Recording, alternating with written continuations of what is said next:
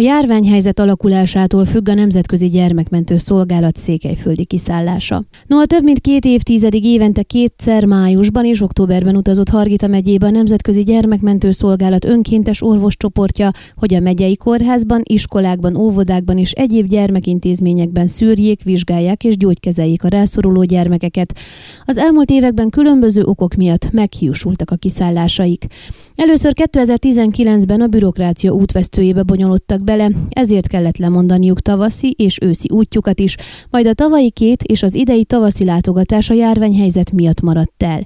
Ettől függetlenül nem mondtak le a székelyföldi utakról, tervezik az őszi kiszállást, de ennek megvalósulása ismét a járványhelyzet alakulásától függ.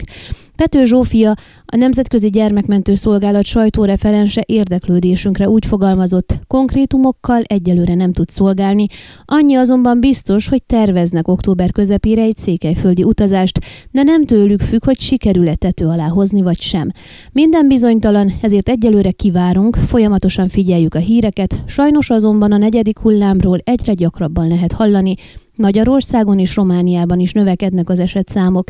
Be van tervezve a látogatás, szeretnénk menni, de nem tudjuk, hogy megvalósítható-e. Minden a járványhelyzet alakulásától függ, húzta alá Pető Zsófia.